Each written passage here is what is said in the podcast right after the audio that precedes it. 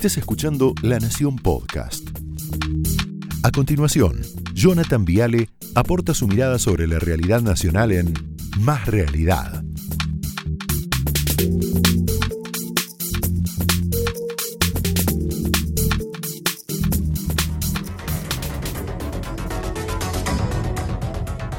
Bueno, buenas noches, bienvenidos oficialmente. Está Martín Lustó por acá ya entrando para el programa. La pregunta es, ¿hasta dónde va a aguantar la gente, la sociedad argentina? Esta pregunta que nos hacíamos recién con, Eduardo. ¿Cuál es el límite? Yo sinceramente voy a hablar con, mucha honestidad. Uno tiene miedo que un día la gente explote en este país. Porque es verdad que la pandemia es un problema global, mundial. Pero no debe existir otro país en el mundo con tanta incertidumbre para vivir para organizarse, lo mínimo, lo básico. Digo, ¿es normal que los precios te suban 5% por mes? No, pero lo tenemos naturalizado. Se llama inflación, muy alta, único en el mundo. Venezuela, Argentina, Sudán, Irán, nada más. ¿Es normal que te metan un tiro por un par de zapatillas? No, pero bueno, vivimos, lo tenemos naturalizado. Se llama inseguridad, le pusimos nosotros. Términos argentinos, ¿no? ¿Es normal que 6 de cada 10 chicos vivan en la pobreza? No, no es normal. Es África, es una parte de América, pero es Argentina. Nos acostumbramos, se llama pobreza infantil, miseria. ¿Es normal que te roben la vacuna? ¿Es normal que un diputado se ponga la vacuna antes por ser diputado? No. ¿Es normal que un embajador se ponga la vacuna antes por ser embajador?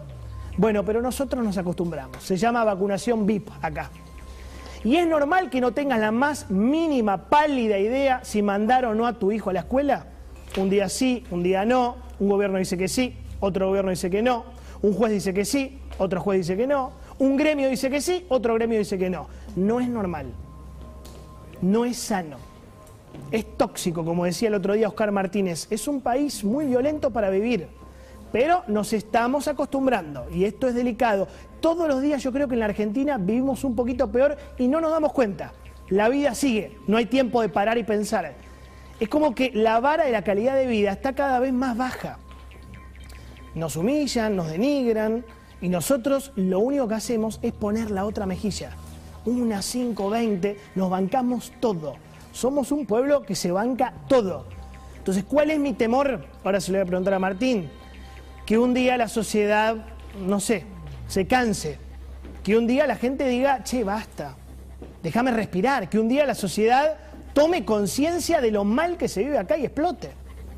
Alguna vez, y esto es muy interesante, ayer lo planteábamos, hoy conseguimos el, tape, Cristina, Cristina Kirchner, había acusado al gobierno de Macri, al gobierno anterior, de desorganizarle la vida a la gente. Mira que le han desorganizado la vida a la sociedad. La gente tenía la vida organizada. La gente, la gente, la gente tenía su vida organizada, podía planificar a fin de mes, tenía su sueldo, sabía lo que podía gastar, sabía lo que podía ahorrar, sabía cuánto le iba a sobrar para las vacaciones, sabía cuánto iba a separar para la cuota del auto, sabía cuánto juntaba para los ladrillos o la bolsa de cemento de la casa que se estaba haciendo. Eso es tener la vida organizada y eso es lo que han venido a romper. Bueno, por lo visto el gobierno de Alberto vino a perfeccionar esto que explicaba Cristina. Hicieron un máster en desorganizarle la vida a la gente. ¿no? Más inflación, más pobreza, menos trabajo, menos asado que prometían, menos educación, clases sí, clases no. La gente tiene la vida, como decía Cristina, profundamente desorganizada. Y en este país yo creo que no gobierna ni Alberto, ni Cristina, ni Macri, ni Lustó, ni Larreta, ni Kicillof. Gobierna la incertidumbre. Es la reina madre de la Argentina, la incertidumbre de todos acá. Te lo voy a justificar con datos, no es chamullo, son hechos. Mirá, información. Encuesta de la Facultad de Psicología de la UBA, ¿cómo estamos? ¿Cómo está nuestra cabeza? Nueve de cada diez padres cree poco o nada probable que la suspensión de clases se levante en 15 días. Nadie sabe, nadie tiene idea. ¿Qué más? Seis de cada diez padres confesó cambios negativos en el estado de ánimo de los nenes, de los hijos, por la cuarentena. ¿Qué sé yo? Ansiedad, más irritabilidad, depresión, muchos chicos deprimidos.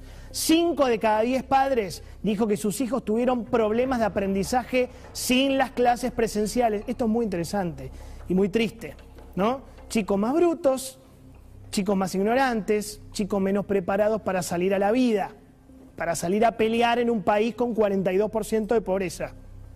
Hay que salir a pelear en este país y sin clases a esos pibes se los comen crudo. Son pibes que van al plan derecho. Tres de cada diez padres dijo que la permanencia de los hijos en el hogar impactó negativamente en las relaciones familiares. Mirá qué interesante esto, ¿no? Vos pensás si en tu familia pasa esto o no. Hacé conmigo la conclusión. Hay más peleas, hay menos espacio, hay más discusiones, hay más tensión familiar, hay más angustia, imposible hacer teletrabajo. Es obvio lo que estoy contando. Por eso siempre decimos que la escuela es mucho más que una clase de matemática. La escuela es educación, es contención, es orden familiar, es normatividad, es alimentación, es rutina, es previsibilidad, es tranquilidad. La escuela te da tranquilidad. A vos, a tu hijo, a tu esposa, te da tranquilidad. Por eso insisto que sería bueno que revisen cuál es el grado de tolerancia de la sociedad argentina. No tiren tanto.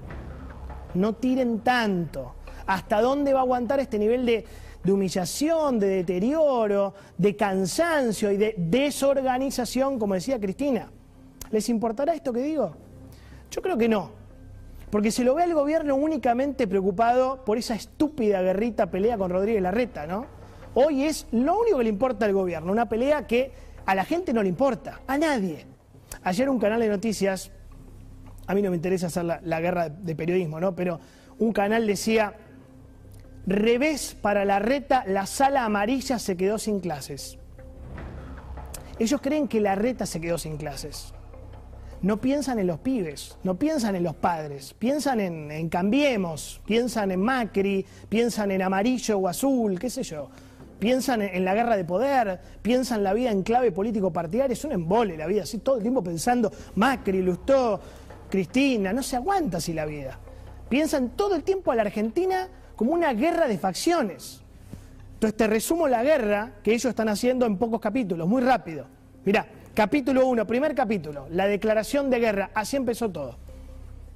Y entonces, claro, cuando uno va a la capital federal, ¿quién no quisiera vivir allí, donde hasta los helechos tienen luz y agua?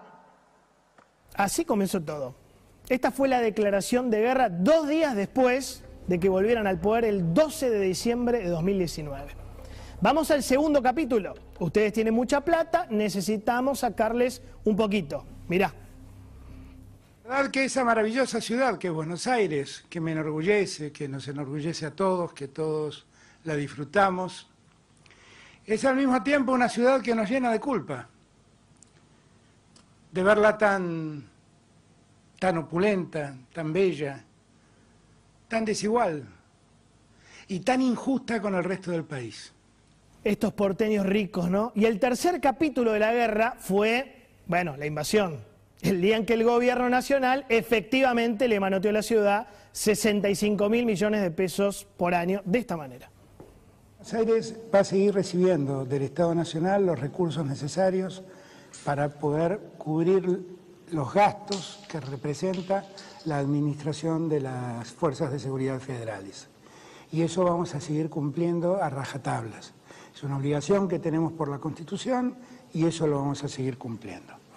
Pero ese punto en exceso que estaba recibiendo, vamos a transferirlo a ese fondo fiscal, de financiamiento fiscal para la provincia de Buenos Aires la cara de Jorge Macri que no lo podía creer lo que estaba pasando. Bueno, el cuarto capítulo lo estamos viviendo ahora, es ahora, como decía alguien, ¿no? La ciudad no puede tener clases presenciales, cueste lo que cueste.